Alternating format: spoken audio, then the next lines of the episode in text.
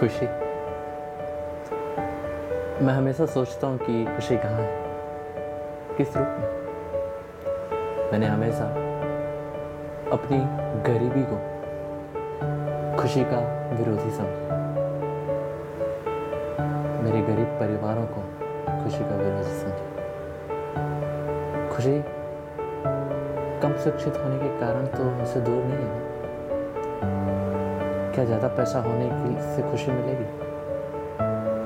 ज़्यादा पढ़े लिखे होने से मिलेगी आखिर खुशी रहती कहाँ है? अमीर के बड़े बड़े घरों में या गरीब के छोटे से घर में? मैंने अमीरों से सुना है, खुशी गरीब के घर की दासी और गरीबों से सुना है कि अमीर खुशी अमीरों का घर के गुलाम पता खुशी कहाँ नहीं पता खुशी का ठिकाना क्या मैंने तो ये भी नहीं जानता कि खुशी किसके घर की दासी है या किसके घर की गुलाम मैंने तो खुशी को हर इंसान के चेहरे पर देखा है।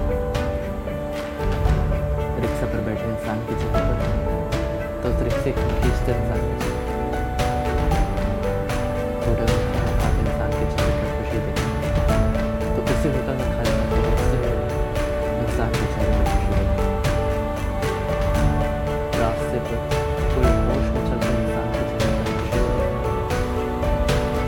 तो उसी रास्ते में हाथों चलते खुशी आती है कई कई कभी जाती किसी का साथ बनकर आती है। किसी की बात बनकर आती है। कभी खामोशी से आती है तो कभी पूरे शोर के साथ आती है। खुशी जादू की तरह होती है। जब कभी भी आती, लोगों के चेहरे पर मुस्कान छोड़ जाती। वो पूछती नहीं पता ठिकाना की नहीं पूछती शिक्षा आपकी जात धर्म भी कहाँ याद रहता है खुशी वो तो अमीर गरीब के भेद हुए खुशी है न जादू की तरह आती। है खुशी